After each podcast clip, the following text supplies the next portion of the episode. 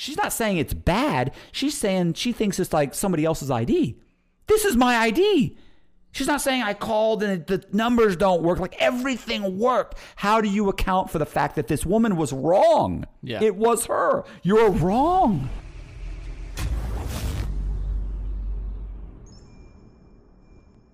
Hey, this is Matt Cox, and I'm here with Colby, and we're going to go over viewer questions, right? Viewer Yeah, questions. subscriber questions, Subscriber questions. questions, right. It's all the same. Okay. All right. So we're gonna uh we picked or Colby's gonna go through some of those like fo- what 40 50 what'd you say? There's 55 comments, so we're not gonna be able to get all of them. I'm gonna Okay. go through and, and choose the best. And obviously, you know, if this does well, we'll do it again.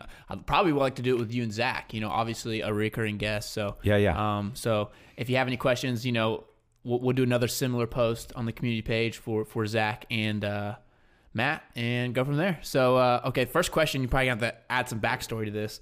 Would you ever remake the paper mache statue that was left in the living room of the house to taunt the owner? What or who the statue was made of? First of all, I did not taunt the owner.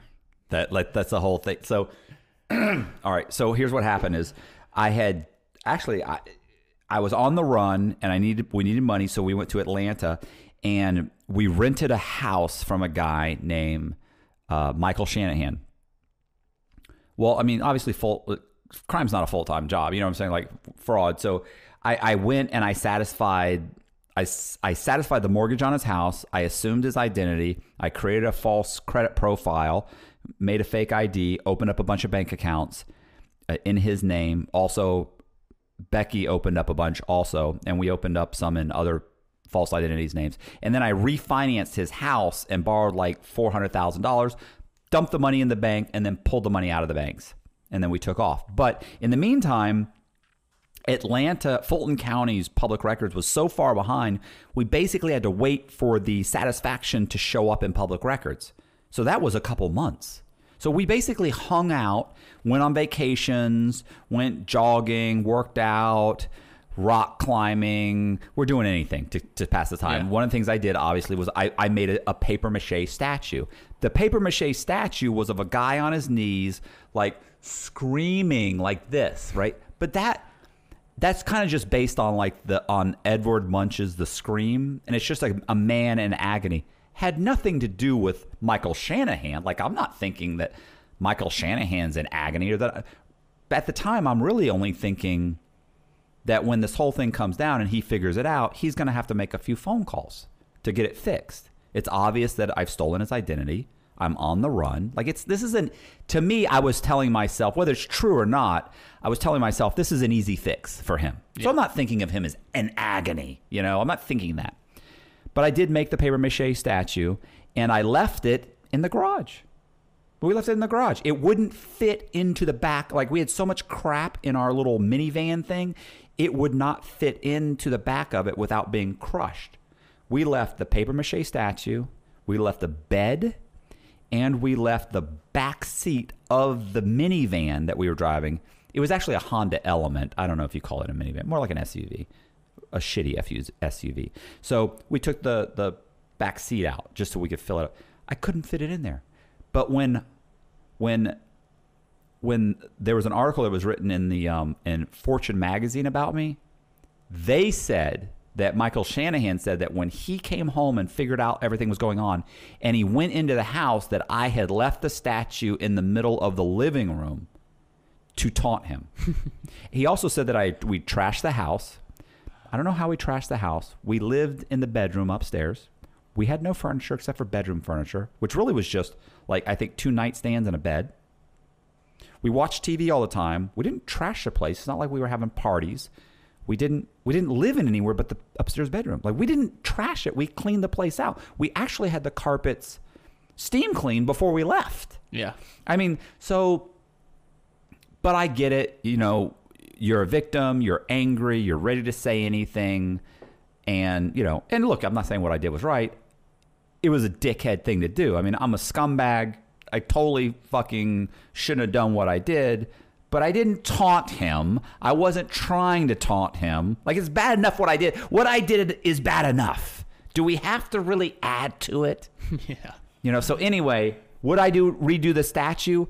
Absolutely. I've already bought the material for the statue, which is um, I bought uh, it's chicken wire. You can buy it at Home Depot. So I bought chicken wire. I actually have uh, actually the chicken wire is in that is, is in that closet. So I bought chicken wire and I bought um, it's a wallpaper glue, and all I need is newspaper or any kind of paper. Really, you just dip it. I just haven't had a chance to kind of do that. To be honest, it would be really cool to. I never really, I never finished it. I started. I've never finished it. I've started that statue twice, by the way, and both times never been able to finish it. And what's your plan? You gonna keep it or you gonna you're gonna sell it? I don't know. That's I should f- do it. Fit, like I don't know what I would even. How much time would I have into that? I mean, I'd have a lot of time, but they're super fun to to make those. Like Yeah. I could make one and sell it, or or I don't Yeah. want to give it. I'm not. I can't afford to give it away. Not yet. But yeah, yeah, maybe that would be that would be cool. Yeah. Um, well, it kind of leads into. I know there's a question in here. Um, kind of leads into the same same topic is merchandise. Um, do you have your own merchandise? This is the question. Oh yeah, yeah, Yeah, yeah. yeah. So, we have got- our own store, and we we're Right. talking about even revamping it. You know, doing some. Right, you were saying Yeah. to try and put like the the paintings. Yeah. So The like, little paintings yeah, if you're watching this video, you look underneath. It should be like your a little Matt Cox store with T-shirts and like you know whatever. But yeah, I was actually trying to look at some different websites to get some of the the paintings, the books, merchandise, everything all in one you know one spot where you can knock it out. Because if someone orders, T-span. Yeah. what we're using so, now. Yeah, so And- there's like there's multiple websites that are supported on YouTube. So I'm I'm trying to do a little research on that. Now I have a question. I guess when people order your book off Amazon, are you doing the shipping or or someone No. else? Yeah, it's already No, people always think that I'm not doing Yeah. the shipping. The only way I do the shipping is if you contact me and say, "Hey, I want a signed copy." Yeah. People used to buy them and mail them to me, and then I would sign it and mail it back. Yeah. So I just ordered a bunch of books, and now if somebody says, "Hey, I want to buy an autographed copy," then I just have them PayPal me like forty bucks. Yeah. You can the book. Be- first of all, it's like it's like seven or eight bucks just to mail it to you. Yeah. So it's not like I'm making any money. I'm making like ten bucks. Yeah. Really, I got to drive down there. I have to sign it. I have to drive down. I have to drive back. So whatever. Yeah. So I sign it and then I mail it to you. You know, because the books are like 19 bucks anyway. They're like $23 if you mail them on Amazon. So there's really no profit in it. But it's like, it's like that's that's like a huge that's like a privilege. You know what I'm saying? That's like a huge compliment. Can I get a signed copy Yeah. of your book? So me two or three years ago being in prison, having you know, not I didn't have my book published. Like laying in my bunk in prison three years ago, I never once in all of those little fantasies while you're trying to go to bed and you're running through all the scenarios in your head, like how good things could get, having people ask me for a signed copy of my book I didn't even have an aspiration like that. Like that was so like, well, that's never going to happen. Like Yeah. didn't even enter my mind. So for someone to ask me to do that, like that's like a huge compliment. Like I'm, I'm ready to like ask me. I'll sign it and send it to I'll you. Sign whatever. Okay. Um, out of all the characters you met in prison, who was the most memorable and why? Okay. Uh, one more thing on the book thing. Yeah. But you have to stay on me. Like if I don't respond, it, it, I'm just overwhelmed with comments, with emails, with everything. So it's not that I'm trying to be a jerk; it's that I am overwhelmed. And I, the last thing I would ever do is get mad at somebody for like hammering me, like, "Hey, bro, I sent you an email. Don't forget this." Like you're doing me a favor. I wouldn't be offended if you've sent me an email and I didn't respond. It's only because I'm overwhelmed. Hit me up again. You're doing me a favor. So don't let me forget. All right. So anyway, who was the most memorable character? I mean, Yeah. it would be. I would love to say uh, John Boziak, but to be honest, the most unique and amazing character that I met would have to be Frank Amodeo. It is, you know, and Frank Amodeo, anybody, I wrote a book about him. It's called It's Insanity. He's a guy that was, since he's been in his early teens, he says earlier than that, he's always believed that God is telling him he's preordained to be in his word emperor of the world that's his like who says emperor but and, and he's he's a rap it's what's he's called a, he's a rapid cycling bipolar like an Axis 5 rapid cycling bipolar with features of schizophrenia i think that's the actual diagnosis and so he's constantly cycling up and down, up and down, up and down. Like he doesn't go like two hours, you know, up. It's it's up, down. His emotions are constantly like this, and in those in those manic moments, he believes that God is telling him he's going to be emperor of the world, that he's going to conquer the entire world. Now, he has a, a plan on how to do it. It's called Capital Genesis, and he's plan his plan is to do it either he's trying to do it his goal was to do it through economics, but if it needs to become militarized, he's willing to go that route. So, I, anyway, I wrote a whole book about it. You can listen to the synopsis on the website. You can read the synopsis on. I'm sorry. You can listen to the synopsis on YouTube, on the YouTube channel. Read it if you want to read it, and it's got pictures of Frank and everything on on my website. Um, but I also have a book, a full length book on Amazon, and an audible. The Audible is also on uh, on Amazon. Um, yeah, listen. There's a there's a there's a there's a there's a documentary about him. He tried to take over the Congo. You, you wouldn't even believe how insane this guy is, and yet he also is the guy that was wor- uh, worked as my lawyer in prison and got me 12 years off my sentence. The guy is brilliant. Look, out of all the criminals I've ever met, I've never actually met somebody who he was actively committing crime to, and his ultimate goal was to take over the world. Like that's a James Bond villain. Yeah. That's not a normal thing. Nobody says that. Who says that? You've never heard that, other than James Bond or or Cobra from GI Joe. Like, who wants to take over the world? Who even thinks that's possible? Yeah. And what, what was he locked up for? Oh, um, uh, tax fraud. He stole 180 million dollars from the federal government and used it to start putting together buy up companies in order to get this co- large conglomerate of companies and also he owned a company that was building military satellites? Uh, that uh, that was a, um, a private military contractor. He's trying to take over like the Congo. He's listen. It's it's insane. You have to read the book. Yeah, it's insanity.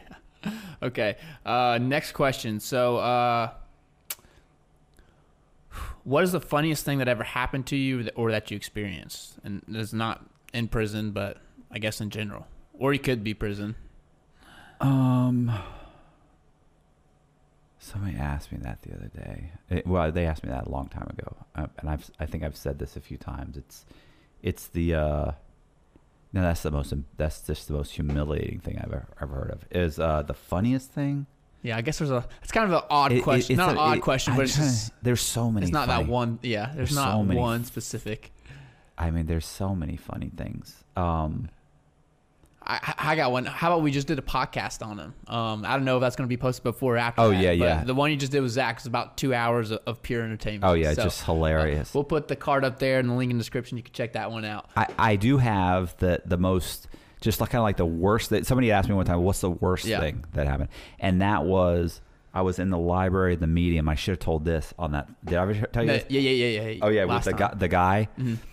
um where the guy uh this big big massive guy all muscled up. He'd been locked up who knows how long, but I think probably had 20 or 30 or probably had a life sentence or something. I was sitting in the library and there's maybe whatever, six or seven other guys and we're in the library and there was a, a gay guy, like a punk in the library and he's sitting there, you know, whatever, 5'10, real thin, had long braids, and he's sitting there like looking at like a glamour magazine or something. Arm, I mean, uh, legs crossed. I mean, really, honestly, like an amazing looking tranny. Like, like you could, like could fool you. Like looks like a woman. Yeah. Turning the pages, looking at a magazine, and this big black guy comes walking in. Uh, you know, a, a sugar daddy or a, not a sugar daddy, but a war daddy. So he comes walking in, and like everybody in the everybody in the everybody in the library like like looks up like because you can tell this guy's never been in the library. He comes walking over to the punk and goes, "Baby, can I talk to you?" And it was like when you heard that, you were like, "What? What? What just happened? What did he say? Did he just say baby? Like, baby, baby, can I talk to you?" And the punk's turning the pages, and he goes, "Baby, please, baby, please." And I remember being humiliated for this guy. I was just like, "This is horrible." And the guy goes like, "Baby, can I talk to you outside, please, please?" And she, she goes, "I don't like the way you talk to me in front of your friends." And he looks around, and when he looks around, we all go, we all look down immediately, and he's like, "Baby, please, Baby, please gonna talk to you. And so the punk gets up and goes to walk outside with him, and he goes to put his hand on on you know his or her shoulder, and she goes "Ah!" like that, and he goes, "Oh, he goes, don't touch me!" Oh, baby, please. I mean, but it was the worst thing I'd ever seen in my life. It was so humiliating. But so yeah. Anyway, that's probably the worst thing I've Yeah. seen. I don't know if it's funny. So it's also pretty funny. Yeah. Okay. Um, next one. Someone asked, uh, "What's your next move?" I guess. Yeah, I saw that one too. Like, I mean, don't- I think I don't know from you. Like, I would think probably just. I mean, you, I mean- the pieces are in place. It's just making them better. Yeah, it, it's really just patience. I think at this point, I think it's just doing exactly what I'm doing, but being patient. I'm trying to put together a, a- a story on, you know, the the chip guys. That it's called the company, and it's these guys that were robbing chip manufacturers. I'd love to put that story together. I'm right now working with a company to try and do a true crime podcast. It's uh, with a company called uh, um, Little Bit or A Little Everywhere Productions. They do podcasts.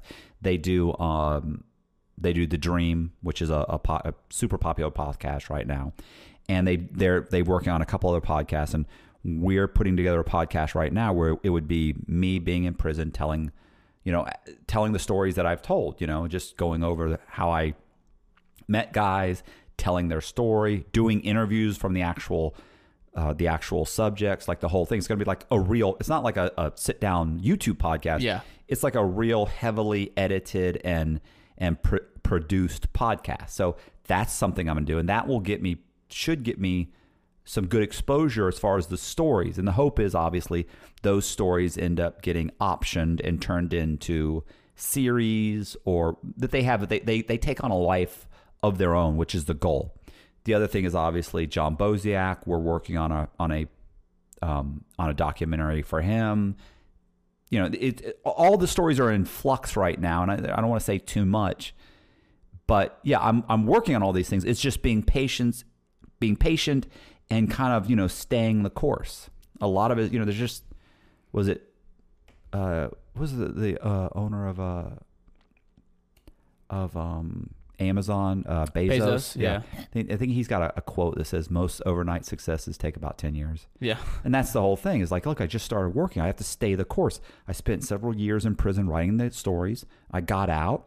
I'm doing the YouTube thing. I'm doing all the right things, but then it's just a matter of staying the course. Yeah. That's what I'm doing. Cool.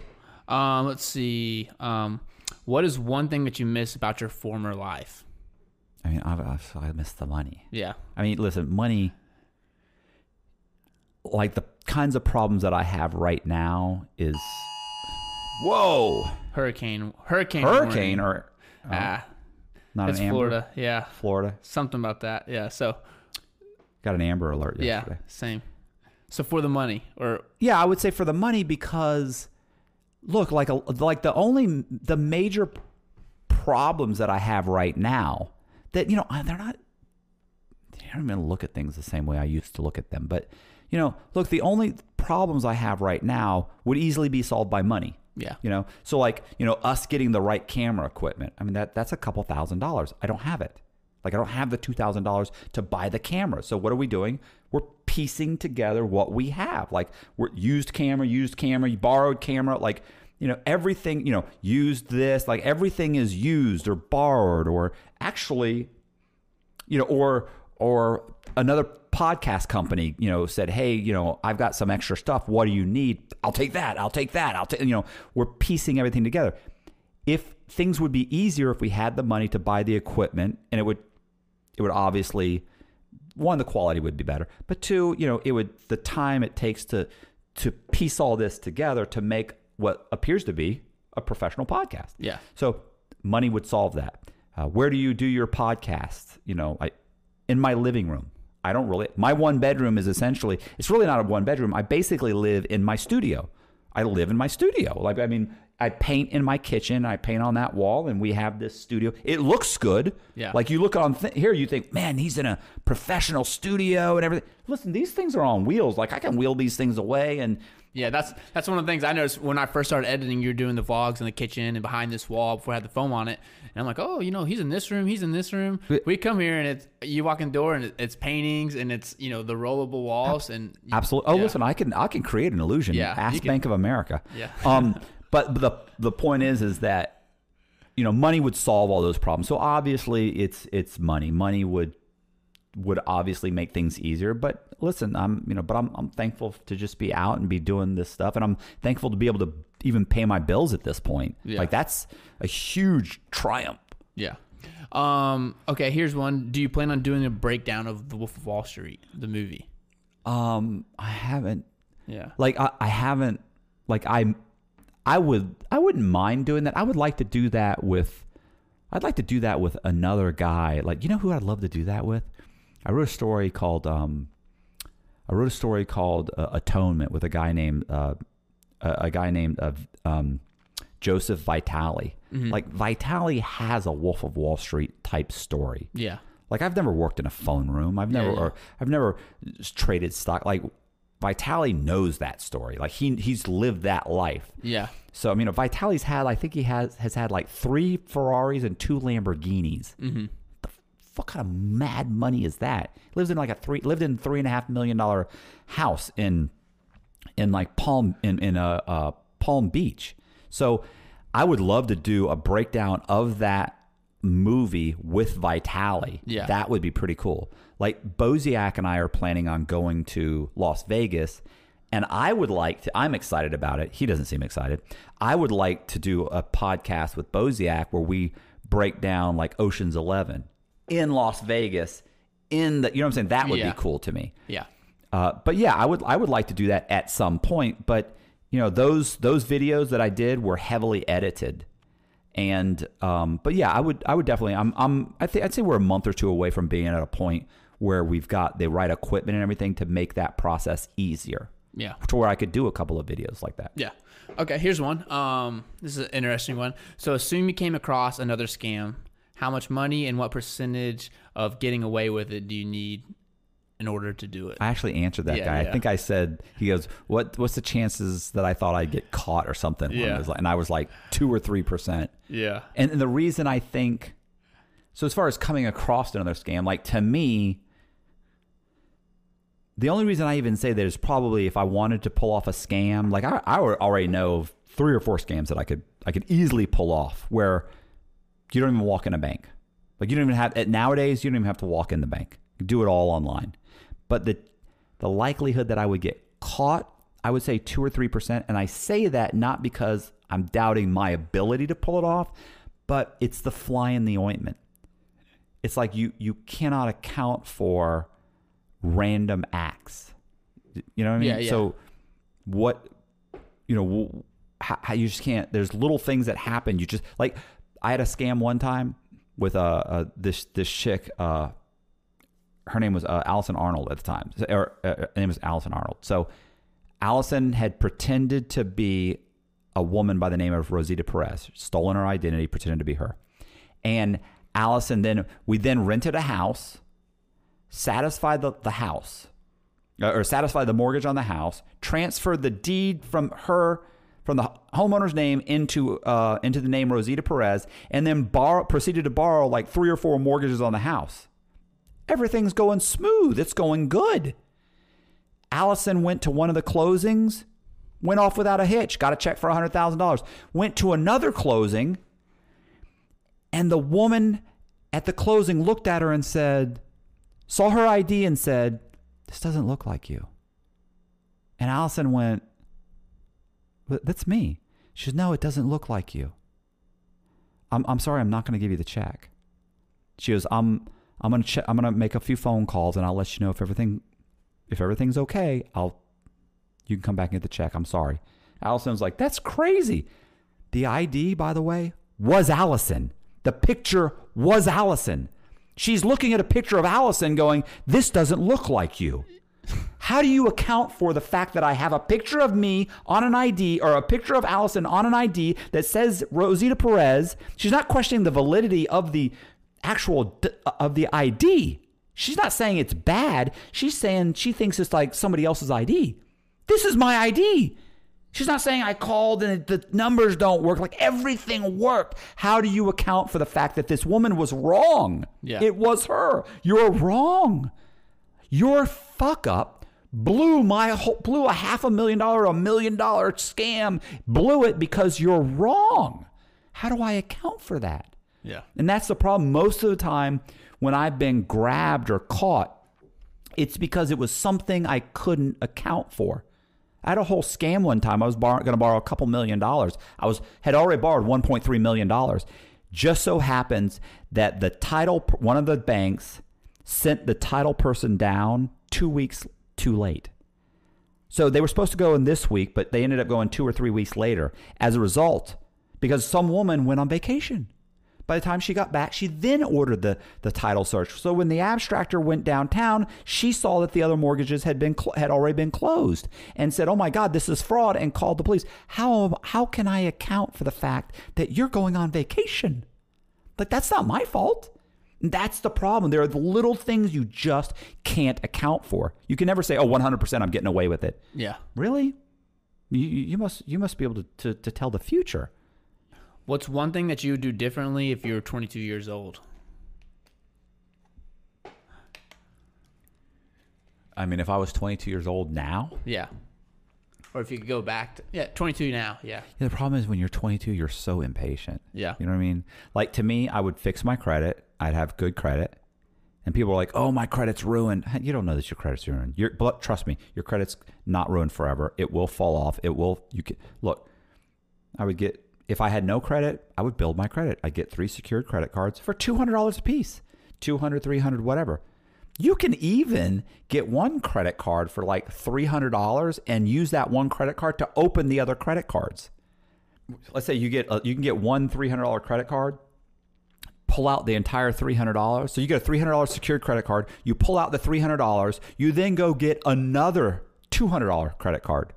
You pull out that $200, you then go get another $300 credit card by pulling out the 200 plus the 100 the 300 that you'd pulled out originally you pull out the extra 100 like you so you basically use $300 to get two $300 credit cards and one 100 and you start making the payments look if you have them all paid down below 30% within 6 months you're going to have over 750 credit scores i know because i did it when i was in the halfway house so i would build my credit I would get a job. I would save as much as I possibly can. I would pay my rent with a check. And in a, six months to a year, I would turn around and I would go buy a house. I would buy a single family house. I'd move into one room and I'd rent out the other two rooms. I'd turn the living room, din- dining room into bedrooms, and I would rent those out. And in and I'd start making. Now I'm living absolutely rent free. I'm actually making money now. And what would I do? As soon as possible, I'd go, as soon as I possibly could, wait maybe six months and have another down payment. I'd buy another house and I'd move in that house. And I'd do the same thing again. And now I'd rent out my old room. And I would just do that. Like, I mean, that, if I had nothing, that's what I do. Because in three years, you'd have five of these things. And each one would be making 1500 bucks. And now you'd be making 75, you'd be making $7,500 a month in, in two years. In two years' time, you could be two to three years times you could be making over seven thousand dollars a month because you're making about fifteen hundred dollars a month profit on each one of those houses, and that's just, that that's something that that's a joke. Like that's easy to do. You you can do that just by following a very simple formula. The problem is you're 22 and you have to be patient, and you have to be told that you're not going to be making hundred thousand dollars a year for three years and it's going to require you to sacrifice for three years. And most 22 year olds go, man, I, I want you to just be able to tell me something that something quick so I can be making that kind of money in two months. And well, that doesn't exist. Yeah. It takes it's a three year process. So if you did that and you worked at that and you followed that basic formula, you'd be making seven thousand, seventy five hundred dollars in three years. And guess what? If you just kept doing the process, because what happens after that, if you keep saving, it, just grows even faster and faster. You want to be five years and you're making twenty thousand dollars a month, maybe twenty five. Okay, do that for five years. Then you can go buy a hundred thousand dollar Mercedes. You, you can go buy your half a million dollar condo. You know, then you can kick back. It's five years. It's nothing. Yeah. But most people they don't want to sacrifice that. They don't want to do that. So that's what I would do if I started from nothing at 22 years old. That's what I do. What interview have you always wanted to do? Well, I answered this one too in the, in the comment section. I said, uh, uh, Jordan Belfort. I said I'd like to interview Jordan Belfort. Yeah. I, I know when we first talked, and I started watching some of your podcasts. The first two people that popped in my head was Jordan Belfort and Frank Abagnale. Yeah. both those guys, you know, are similar and like they just have a way of talking or telling a story that you could just listen to. You know, for me, me personally, like I'm not interested in anything crime, but I've listened to hours and hours of your stuff just because it's just interesting. You know, and I think I think you have that like type of personality that Yeah, I People hear that listen. from people. Yeah. Um, you know, the thing, only problem with with Frank Abagnale is, is that at this point he's you know he's in his like seventies. Yeah. You know, so you know, and I feel like I know his story, but I don't know. I've been wrong on one or two things. Like I, you know, I the problem is I read his book and then I read his second book, but then apparently he did some interview with the FBI where he told like a different, slightly different version of his story yeah which was odd. But anyway, it was like li- little things that happened after he got out of prison. There was uh, it was strange, and then this guy told me uh, in the comment section that said Abagnale had said that like the FBI got him out of prison, just like in the movie. But if you read his, you know, to work on to do stuff for them, to go undercover, to do this, to do that. But in his book, that's not what it says. yeah Like in the in the second book, it says he did all of his time. He got turned down for parole twice. The third time they let him out. Like I mean, it's like like he then he started teaching these classes and started with the local cops, and then he taught he taught them at uh, classes to how to detect fraud at banks, and then he started going started building up a, a, a resume in, in those two books, which it pretty much covers his whole life. Those the two books which one is of course Catch Me If You Can, and the second one is the Art of the Art of the Con. Um, no, Art, Art of the Art of the Steal or Art of the Con. Anyway, yeah, he, but then he did some thing that's on YouTube where he talks about, yeah, I worked for the FBI, I did this, I did that. And that wasn't in either of the books, so maybe Yeah. I don't know. Maybe his story is there is stuff I don't know. Yeah. All right. Let's see. Let me go through some some that I screenshot and make sure we got them all. Okay. Have you ever considered to migrating to other countries? Maybe more specifically, like when you're on the run. Yeah, when I was on the run, yeah, Yeah. I, I definitely did. Like w- one, I had thought about. Well, one, I thought about going to Mexico. You know, of course, but the problem with going to Mexico is, you know, my fear was you show up with a couple million dollars in Mexico, like the cops will take it away from you. It's not like Yeah. you can call somebody. First of all, I can't call anybody. Secondly, you know, it's you know, it, it's not like it's an extremely violent um, uh, country, you know, and I'm on the run. I, I- what am I going to do now? There are parts of Mexico I now know. I didn't know at the time, but I now realize there are parts of Mexico that I could have gone that are basically almost all retired Americans. Like I probably could have gone there, but I didn't realize that. I didn't know that.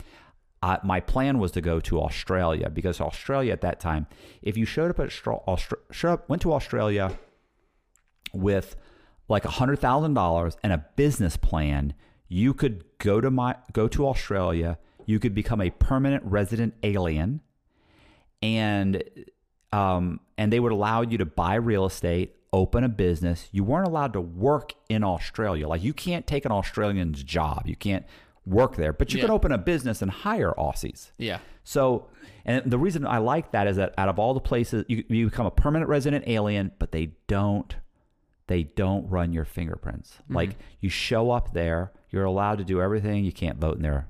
You can't vote, Yeah. but you can do all the stuff that I wanted to do, and you were outside of, you know, the United States. Yeah. And so I had thought about that, and and we had looked at other places. Uh, Becky and I looked at other. I'm sorry, Becky. Sorry, uh, um, the chick I was with. Well, actually, Becky and I looked too, but so did um, Amanda and I. We were looking to try and get out of the United States. I wasn't initially, but as things got, the, as the heat got turned up, then I started thinking I'm going to have to leave. Like I need to leave. And uh, so yeah, I looked at a lot of different places. Like but yeah, it was basically Australia was probably my best bet. Any any reason why you didn't? yeah, I, the Secret Service arrested me. Yeah. So, So you, they got to you before you could. Put a, a real uh, dampener on my Yeah. plans. And keep in mind, I'm sho- I'm not showing up there as Matt Cox. I'm Yeah. showing up there at, in a fa- in a in a stolen identity from a homeless person, right? So I'm going there with a passport, all my documents, everything from some guy that lives under a bridge, like you know, in Nebraska.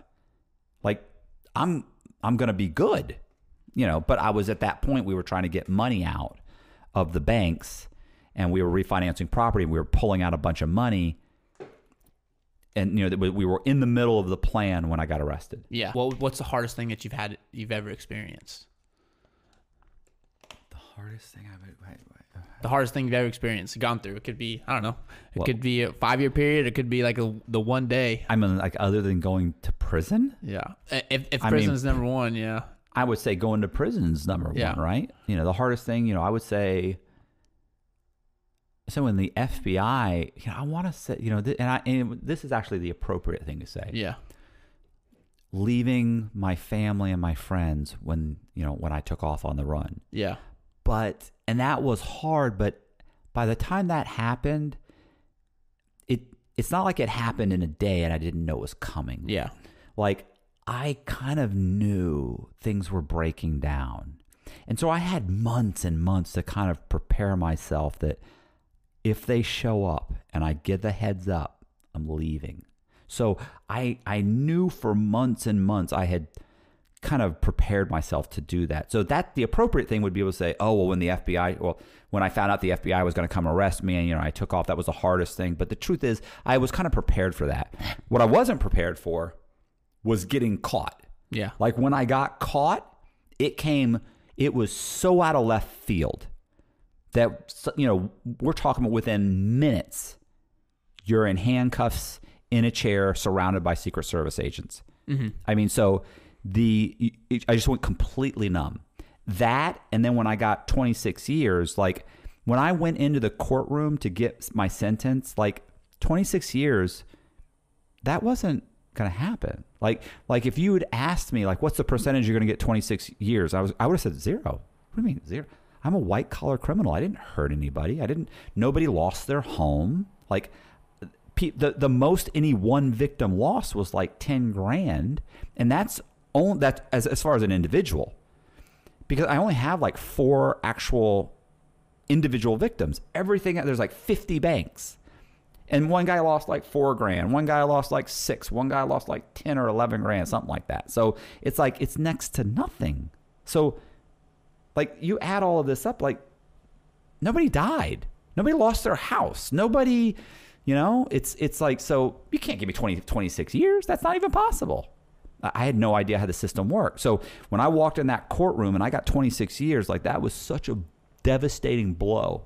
And then, of course, going to prison, that's no joke. Yeah. Even going to, the, I went to the medium. Like I'm a white collar criminal in a medium. Like I'm totally unprepared for that. Yeah. And So- how how old were you when you got the 26 year sentence? 37. Yeah. I think I was 36, 37 or 38.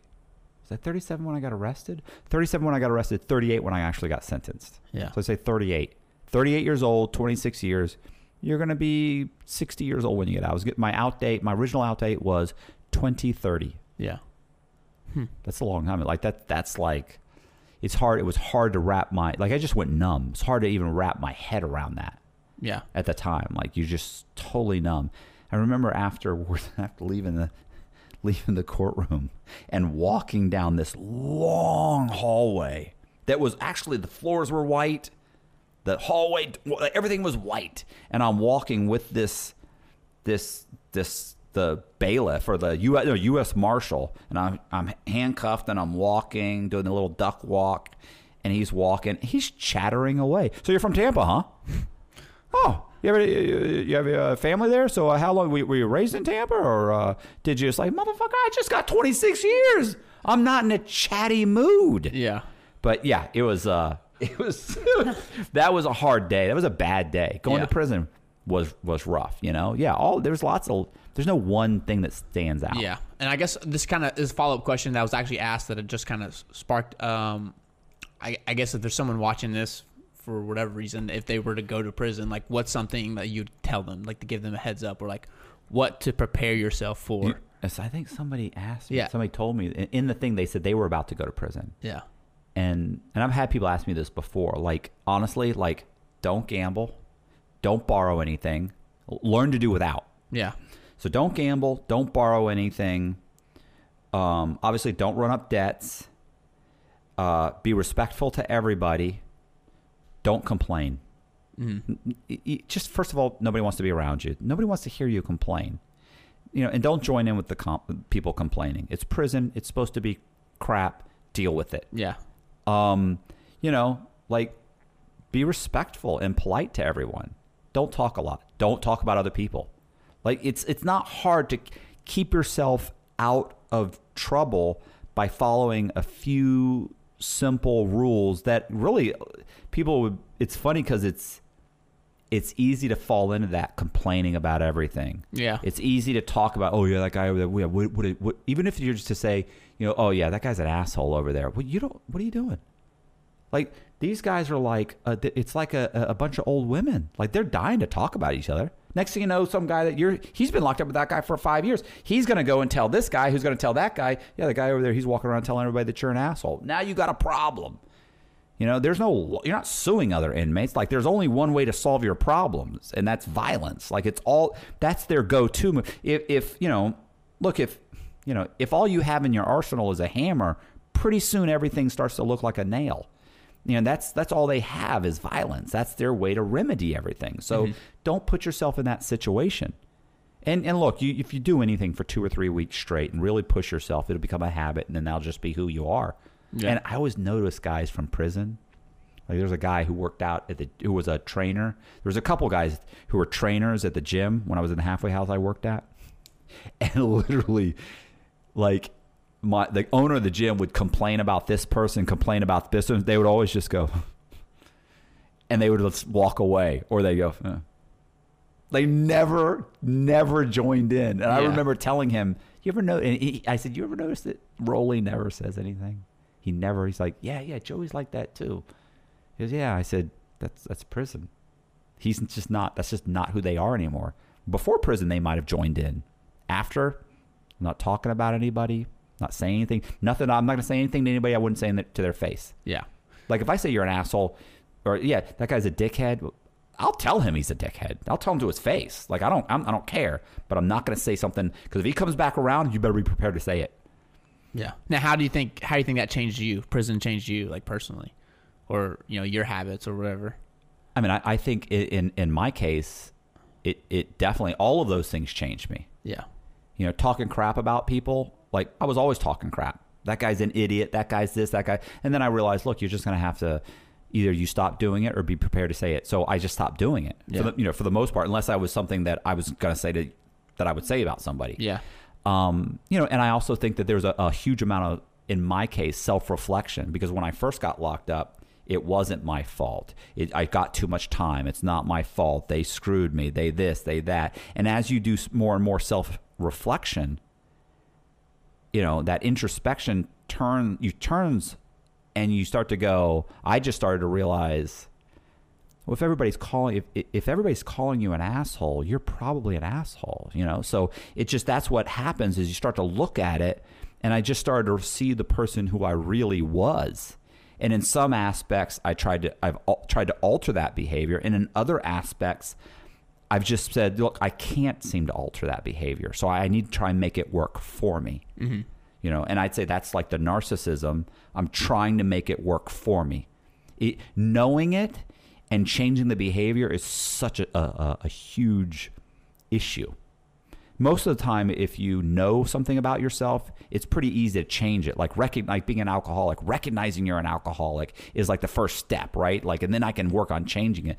Recognizing that I'm a narcissist is, still doesn't help me to the fa- uh, change the fact that I'm a narcissist. Yeah, that I'm really only concerned about myself, and also, but but being at least being reflective, at least looking at myself and knowing that, knowing that that's an asshole way to think, and saying you're an asshole, like who who tells who says they're an asshole? Well, I, I can tell you right now, I, I'm an asshole. Yeah, I can tell you right now, those are those are the things that you know. I hardly ever ask anybody about anybody about what's going on in their life. Yeah, you know, because I have very little concern about that. It's just a prick mentality. So if somebody says, "Oh, you're a prick," you know, what am I going to say? I am. I know. It's it's it's and it's, it's not that I don't. It's not that I want to be that.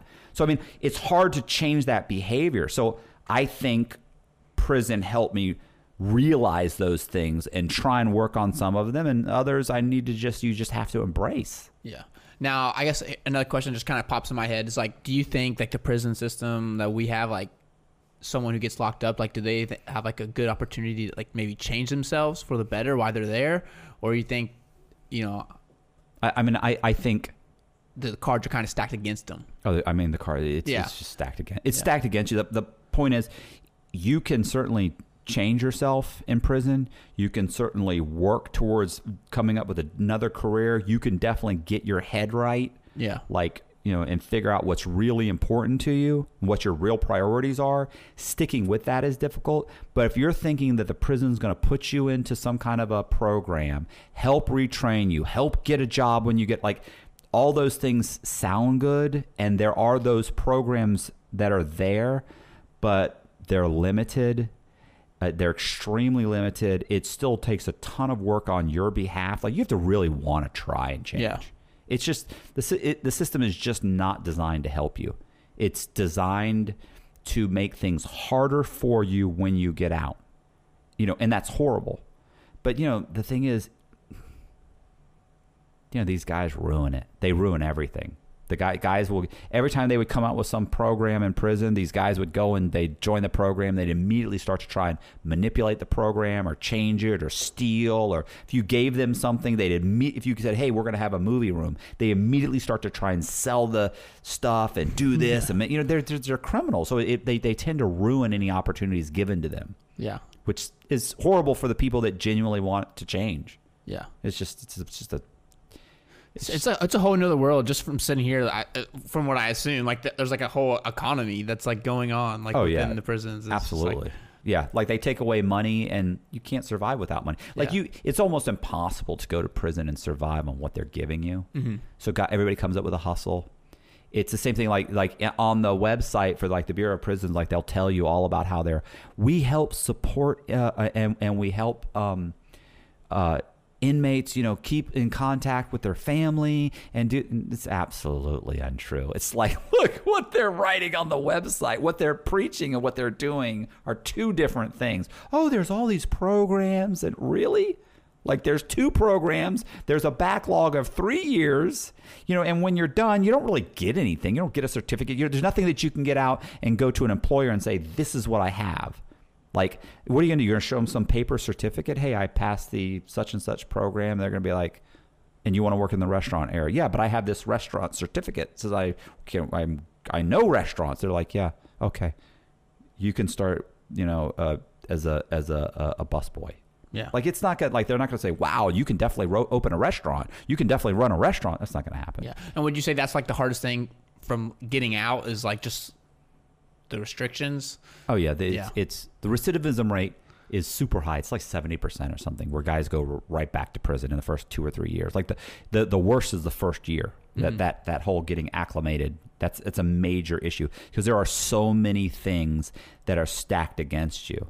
You, know, you don't even realize like trying to get a one bedroom apartment. I was applying for one bedroom apartments. I was trying to get one that was around like eight hundred to thousand dollars, and there are one bedroom apartments for eight hundred to thousand dollars in Florida. You can get them. You can't get them if you have a felony. So the as I as the as the market, you know, the available apartments were narrowing and narrowing. The, the, the price kept going up and up and up. I had to get up to where I'm paying like fourteen, fifteen hundred dollars a month before I finally found a complex that said we will take someone with a felony as as a white collar felony. It's got to be over seven years old. Well, thank God I did 12 and a half years. You know what I'm saying? That just happens that it is over seven years. Yeah. And then I had to apply. And there's all these other things like you're not allowed to. There's, they have all these restrictions that just totally make it so difficult to rejoin society. It's it's it's an issue. Like there's tons of issues. It's a huge struggle. Yeah. So, but yeah. Cool. Well, that's all the questions that uh, everybody else asked. So if you want to wrap it up, we're good to go. Yeah. All right. So yeah, this is it. Uh, that wa- um, I don't even know what I say anyway. Uh, it's it's uh, hey, if you like the video, subscribe, hit the bell, turn on the notification. If you're interested in in any asking any additional questions, then leave additional questions, and we'll get to those eventually. Yep. And so this is Colby, and this is Matt, and you know that's it. See ya.